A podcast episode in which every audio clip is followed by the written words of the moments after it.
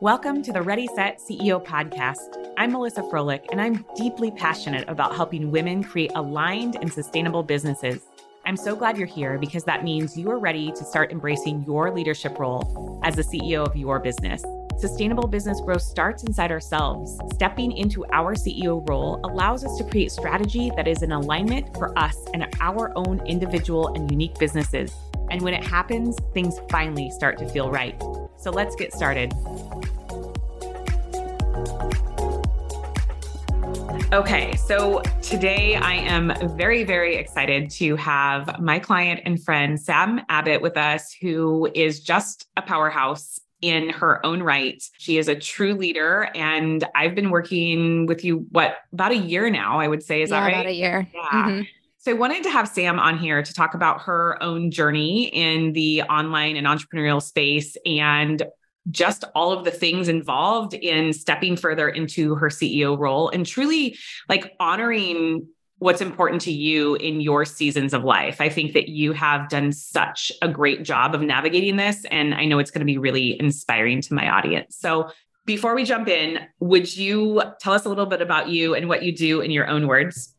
Yeah, thank you so much for having me. I'm excited to be here. My name is Sam, and I'm a non diet registered dietitian, and I own a PCOS nutrition company where I provide non diet nutrition coaching for folks with PCOS. And I really specialize more in binge eating for PCOS and blood sugar management. So if somebody has been diagnosed with prediabetes or type 2 diabetes and they feel like dieting is not working for them, then I am the person to help. I do practice from a weight inclusive lens. So I incorporate a lot of health at every size principles and intuitive eating principles into my framework, which I think makes me pretty unique because the PCOS space is very heavy in the weight loss philosophies. And then, in addition to nutrition coaching, I also offer business coaching services. So, from a one to one aspect, I primarily work with wellness professionals who are looking to grow their businesses. And then I also provide uh, social media strategy sessions for anyone who wants to learn more about social media marketing, um, which is where I have really been able to thrive with getting clients and having larger course launches is on Instagram. So many things I want to dive into there. Take us back. When did you bring your business into the online space? So I've actually always loved being in the online space. I started blogging like 10 years ago and I was really into like blogging and SEO strategy and I did my own website and then when I graduated with my RD, that kind of evolved into my coaching website because I used to have a brick and mortar practice. And so I kind of incorporated my blog into that uh, website. And then, um, in terms of social media marketing and really growing my practice, I spent more time on that when the I'm afraid to say the p word when the panini hit in, in 2020 I had to close my brick and mortar practice which with SEO I never really thought about social media marketing before because people just found me through my website but I had a brick and mortar practice. And so when I shifted everything online in 2020 that's when I got really into social media marketing when you first started compared to what you're doing today like how much effort do you put into or how much time and in terms of your marketing goes into the social media side of things versus mm, the SEO piece I think that would be fun mm-hmm. to kind of mm-hmm. explore because I mean I know what this looks like but well I think SEO is great because it's something that lives on. Whereas, like, I think with social media strategy, you do have to continue to show up and put time and effort into things.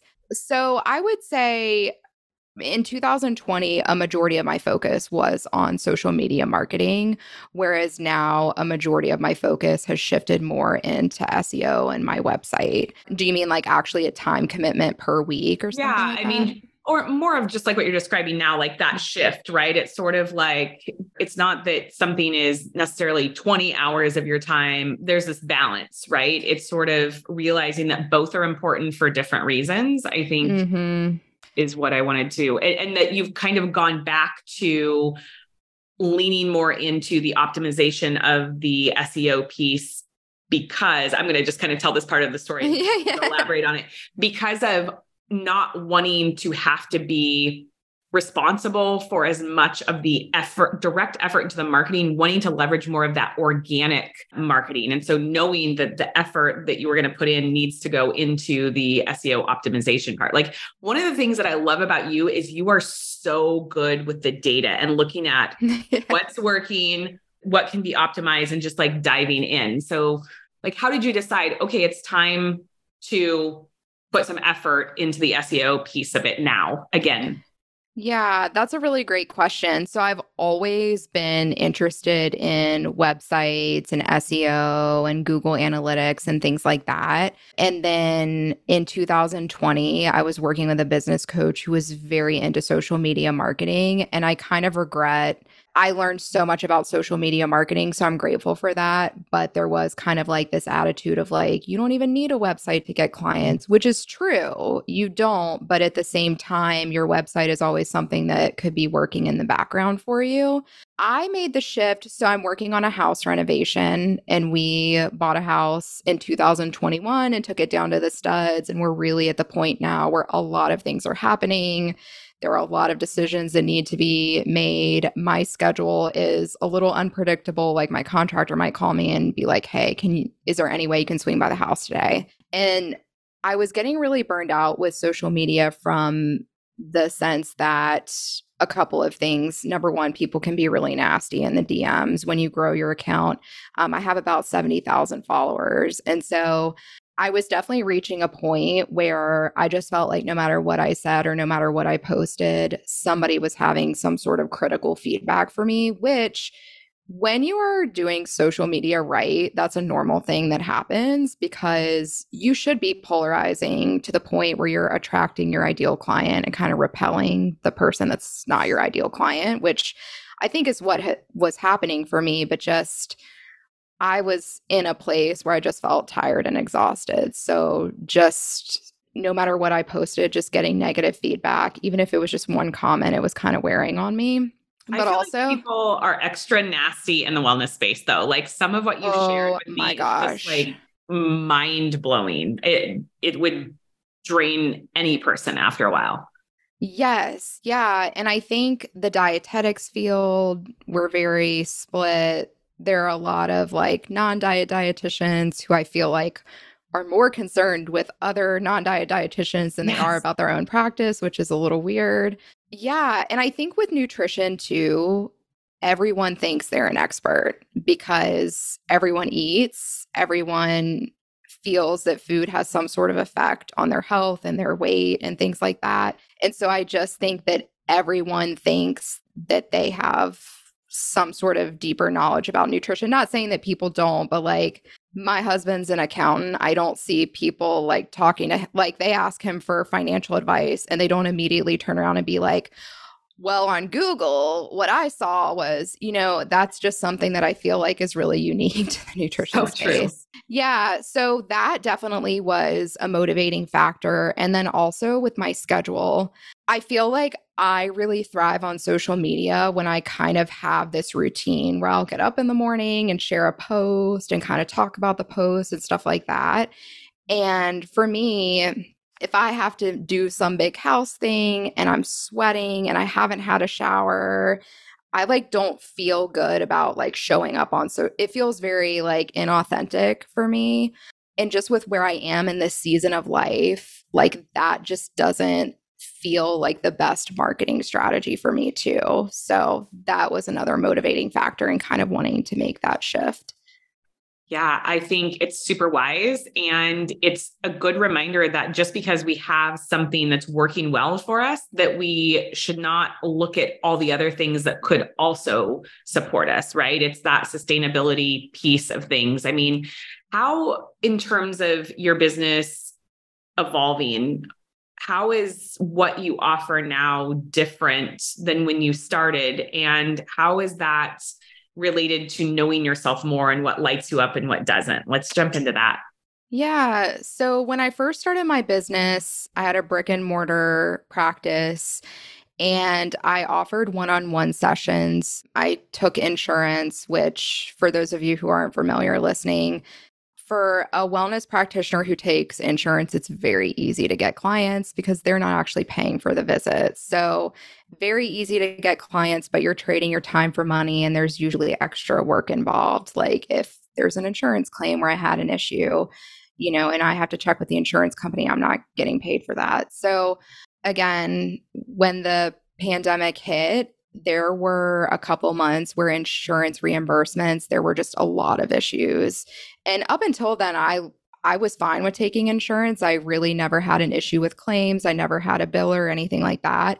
But then all of a sudden like at one point the insurance company was like $7000 behind in payments. I was having to call like every couple of days for stuff. And i was like this is not a sustainable business model for me anymore, or just really opened my eyes to I'm depending on this whole other system for my livelihood. So that's my social media account was growing and I was getting more and more clients. And that's when I really switched to group coaching. And so I had more of a model where I offer like online modules and then we're in a group together. We have coaching calls every week. And that was great as well. I was doing that in one on one. And then in the fall of 2020, well, a couple things happened that really changed a lot for me. One is that in July, I got COVID, which turned into long COVID. So all of a sudden, I was having a lot of health issues, breathing problems, a lot of fatigue.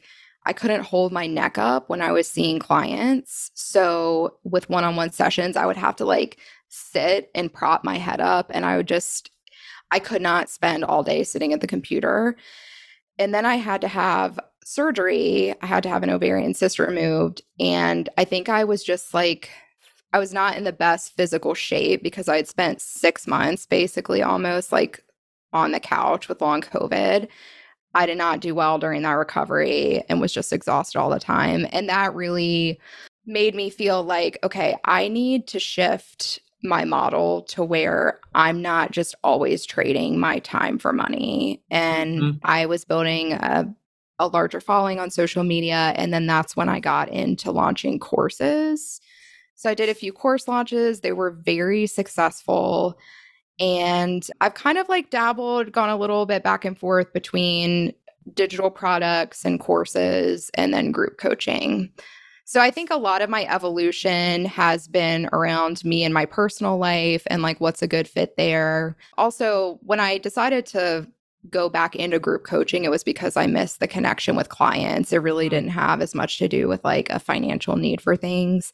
So, yeah, I think taking a look at what your potential clients' needs are, what your own needs are, also what's going on in the market too. Like, I think right now we're seeing more of a demand for lower cost digital mm-hmm. items in my space. So that's been an interesting observation. Yeah, I think we've definitely talked about that a lot and like how can you become more accessible and accommodating to those things and also one of the things that you know sets you apart from so many other people and really makes you a true leader is because you care about that it's mm-hmm. you are not somebody that in in what I've experienced has ever been driven by the money. It's truly about honoring what's important to you in how you help people with PCOS and also making sure that there's immense amount of value for their investment. So one of the cool things is like revamping essentially all of the material in your course right or in your mm-hmm. your group program not because that's like your favorite thing in the world to do but because also part of the evolution, you've continued to invest in yourself as a leader and have learned new approaches to be able to expand on and talk about things that are really important. So let's kind of dive into that a little bit more. I think that's one thing. There's a lot of one things. Like that's another thing that you do incredibly well is investing in continually becoming the best version of who you are, not only as an individual, but as a leader in the space. So, share a little bit about that and just kind of, I mean, whether it's like the HAES part of it or even the ADHD side, like how knowing about yourself and exploring also the the elements of of your industry has continued to shape how you teach and show up. Yeah, I can definitely do that. So, for those of you listening who aren't familiar, Health at Every Size is a social justice movement that is really fighting against oppression of people. Everyone in any body size, any identity, any race really deserves respectful health care. And that's kind of the foundation of, of HAES. And yeah, I as a dietitian, I think it's really important to continue growing your skills in private practice. You know, when you work in a hospital, you're surrounded by a team, you're always learning, you're always being presented with professional development opportunities. And when you work in private practice, you're just on your own. And I actually think our field as a whole we're really doing a disservice to our clients when we graduate from school and we start a practice and we're like, okay, well, I'm the expert now in everything mm-hmm. because you can always be learning and growing and evolving. And so I do try to get as many professional development experiences as I can. I've gotten supervision for PCOS, I've gotten supervision for body image. I've done a lot of different HAES trainings. I'm very close to my intuitive eating certification. And all of these things have really helped me grow.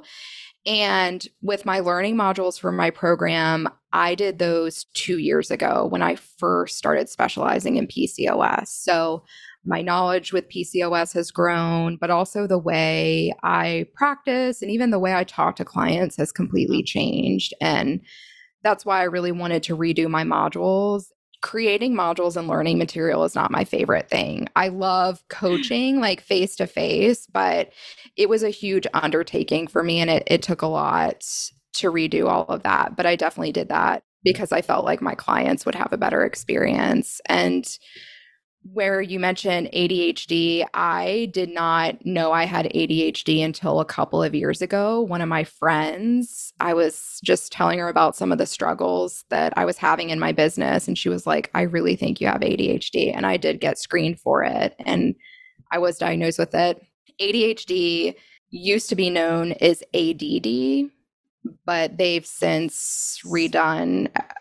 I'm not an ADHD expert, but I have inattentive ADHD, which just means I have trouble focusing on things that don't interest me. But the flip side of that is I can really hyper focus on things that do interest me. And a great thing about ADHD is there's a big element of like creativity and impulsivity. So, like, if there's something that I want to launch or try, like I can just kind of do it without a lot of inhibitions.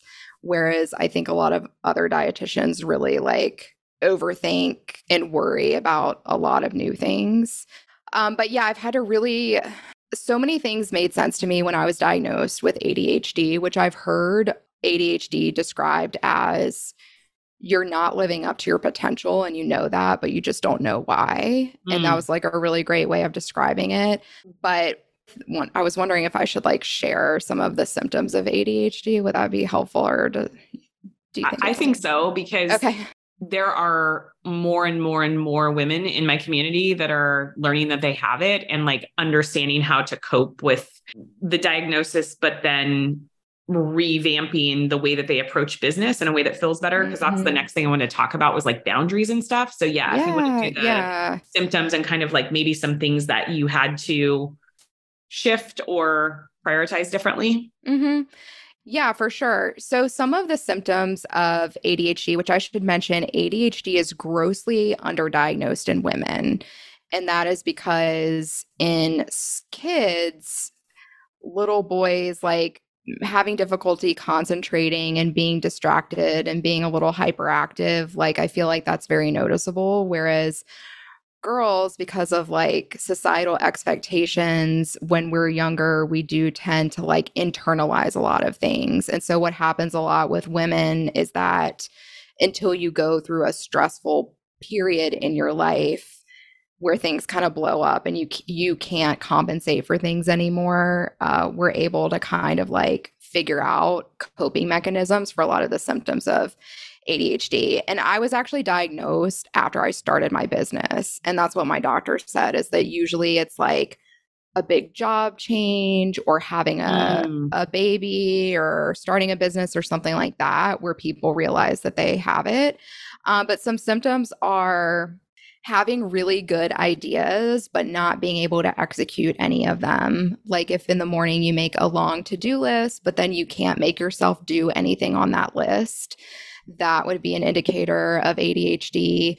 Being very hyper focused on things that you really love but if it's something that's not interested interesting to you you just it's impossible for, for you to do things having difficulty with time awareness. Like if you're always late mm. or you're always losing track of time, like that's another that's another big one too. The thing is that you have to kind of figure out coping mechanisms that work for you. And when I found out that I had ADHD, I think so many things clicked for me because in traditional business coaching, a lot of the systems that people teach about like time blocking or the way you plan things out like they just don't work for me and my whole life i've really beat myself up about procrastinating about things and like waiting until the last minute to do everything mm. and i've been able to have more acceptance around like this is the way that i work and how can I work with that instead of creating an expectation that I'm going to be able to change that about myself. So, really learning more about what works for me as an individual. And I think this brings up a really important point is like who we are as people and our life experiences and how we grew up. Like, that doesn't exist independent of your business. And I think we don't talk about that enough another piece of ADHD is being like highly sensitive to criticism, which it makes sense to me that I would be, be so sensitive to like criticism on Instagram. Whereas maybe if somebody else just got one rogue comment, they could like let that roll off their shoulders mm. a little bit. So I think leaning into who you are as a person and who your how your life experiences have shaped who you are leaning into that in your business instead of trying to separate that or work against that that's been really helpful for me Oh, I love that. So helpful too. I mean, I know that there are so many women out there just in my community alone who have been recently diagnosed, and it's been, so eye opening and then trying to figure out okay how can i optimize the way that i do business in order to support this so i love that you're so openly talking about that yeah and i'm glad that you brought it up too because i think ADHD is actually really common and it's underdiagnosed in women, but more and more people are realizing that they have it. And I saw like another business coach and she was like offering something and someone asked like I have ADHD would this be a good fit for me? And she said no I'm really not I'm really not educated around that so I probably wouldn't be the best fit and this wouldn't be a good fit. And I was like that's really unfortunate because so many people have ADHD that if you are a coach or have a business, you are serving people that are neurodivergent in some way. And it's actually with a little bit of like learning and education, it's not that hard to tweak things. Like for me, the way I offer material, I offer my material in several different formats because somebody may not be into watching video modules because of being neurodivergent or for another reason, not because they're lazy or they're not motivated.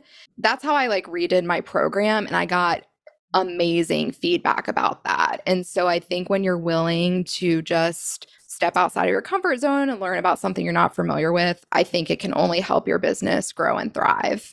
Absolutely. And I mean, in full transparency, you and I had a really candid conversation about it in the sense of like, that's not my expertise. I don't have ADHD myself, but I also was like, if you're willing to be open with me, I can learn to best support you. And I think that's one thing that you do very, very well is explain how I can best support you as a coach, right? So, like, let's take redoing your modules, for example. It wasn't just, I need to redo them by this date. Okay, mm-hmm. let's chunk this down. And you're you're doing this one week at a time. And so managing this thing that you're like, oh, it's not my favorite, but I want to get this done. So there is accountability, but in a way that felt manageable instead of overwhelming to you, right? Versus I might have another client that's just like, I need to redo my modules. I'm going to have it done by X date. Boom, that's enough for them. But mm-hmm learning to also and i think that's part of having the relationship i know that i can ask you okay tell me how i can best support you through this goal that you have or this thing mm-hmm. and it's it's really it's powerful because you continue to explore how you can get the support and then that is also impacting how you're showing up for your clients. So mm-hmm. i think it's just another example of how investing in yourself putting effort into your self leadership like that's only going to spill over to the transformation and the results that you can provide for your clients. So massive massive win-win.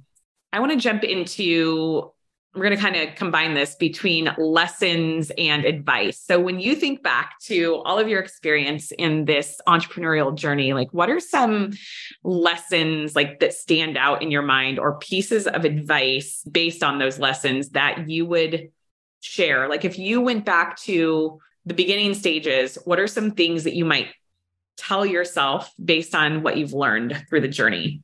Well, one big one would definitely be that failure is a part of business and failure is a part of growing. Mm. So if you try something and it doesn't go the way you planned, I would embrace that and figure out how you can make it a learning experience so you can shift and do something better next time. Um, I think so often when we try to be perfect, and if we have a launch or a product and it doesn't do well, that can feel really discouraging. But it's actually, it's just part of having a business. Um, I also think that when you keep your eye on serving clients and really providing a quality experience, your clients are always going to be loyal to you and mm-hmm. they're going to be your best source of marketing. So I think so often people get really stuck in the processes, in the money aspect but really client experience in my opinion should be at the top. And then lastly you brought this up but monitor your data and your numbers. Like I'm if you're so happy if you're, you're bringing that up. if you're using social media for marketing you need to be looking at your analytics to see what's working and what's not. If you're selling things on Instagram and email, you want to keep track of where your sales are coming from so you know where you need to improve or what's working for you. There are so many great ways to look at data now, but data should really guide your decisions and your choices. So let's dig into that a little bit more because I think that this is a massive superpower of yours. And I love that you mentioned that you're doing some social media training because I think anybody who has a business needs to learn from you. How did you learn to understand your data? Like, give us one example. If you could give just one little nugget out to the audience, something they could do in terms of looking at, we'll just take Instagram since that's your your world what is something that you wish that every freaking person would pay attention to and most people don't when it comes mm-hmm. to data well, from the clients that I work with, it's just looking at your Instagram analytics in general. You would be surprised at how many people don't even look at them, but you can go in and you can sort Instagram is interesting because you have certain data points that are helping you with growth, like views and shares and reach. But then you have other metrics that are helping you connect with clients, like website clicks or whether they DM you and things like that. So um, you can go in and look at your data from like the past month, three months, six months. If you've never looked at your data, I would go back like six months and just kind of look around at the different metrics. But social media should really just be about recreating what you know works, and you don't really know what works if you if you um, aren't looking at your analytics. And something I see a lot in the dietetic space is dietitians are looking at engagement on their posts, but it's really that engagement is coming from family members and friends mm. and other dietitians, not potential clients. So you really have to kind of put on your business slash marketing hat and dig into the numbers. So good. I know. I I wonder how many people are going to listen to this and be like, "Oh, I've never looked." But let this be the encouragement to go look. Start somewhere, right? It's mm-hmm. never too late. And we we all have more that we can dig into, but learn from your efforts. I mean, I think that that's the big lesson here. You want to make sure that you're not just throwing spaghetti at the wall. And sometimes it feels like that when you're first starting out, and that's okay because you're doing something, but now go and start to figure out how you can refine. Yeah, definitely. And what I hear a lot from my clients is that they don't want to look at their analytics because they're afraid of what they're going to see. Mm. And I totally get that fear. Like, that's a completely valid feeling, especially if you've invested a lot of time and energy into post. But I think that social media is always evolving, and we tend to think of presenting content from a way of what we think is important. And that's not always the way that your audience receives it. Like, you want to be focused on what your audience feels like is important. Love it. Thank you so much. I feel like you are such an inspiration to so many people. I mean, you really have continued to grow and become so well known in the dietetic space, but also you continue to honor your values and what's important to yourself. And that's one of the many, many things that I admire about you. So thanks so much for being here today. Oh, thank you so much for having me. It's been great. Yeah, if anybody listening wants to connect for a social media strategy session, feel free to DM me on Instagram at pcos.nutritionist, or you can go to my website, pcosnutritionco.com, and actually just book a strategy session on my website. And I will tell you, you will not regret this. Like Sam is truly a gold mine. All right, my friend, thank you so much for taking time out of your busy schedule to share with everyone today. I really appreciate you. Oh, thank you so much. As always, thank you so much for tuning in to today's podcast episode. It was truly a pleasure to spend time with you.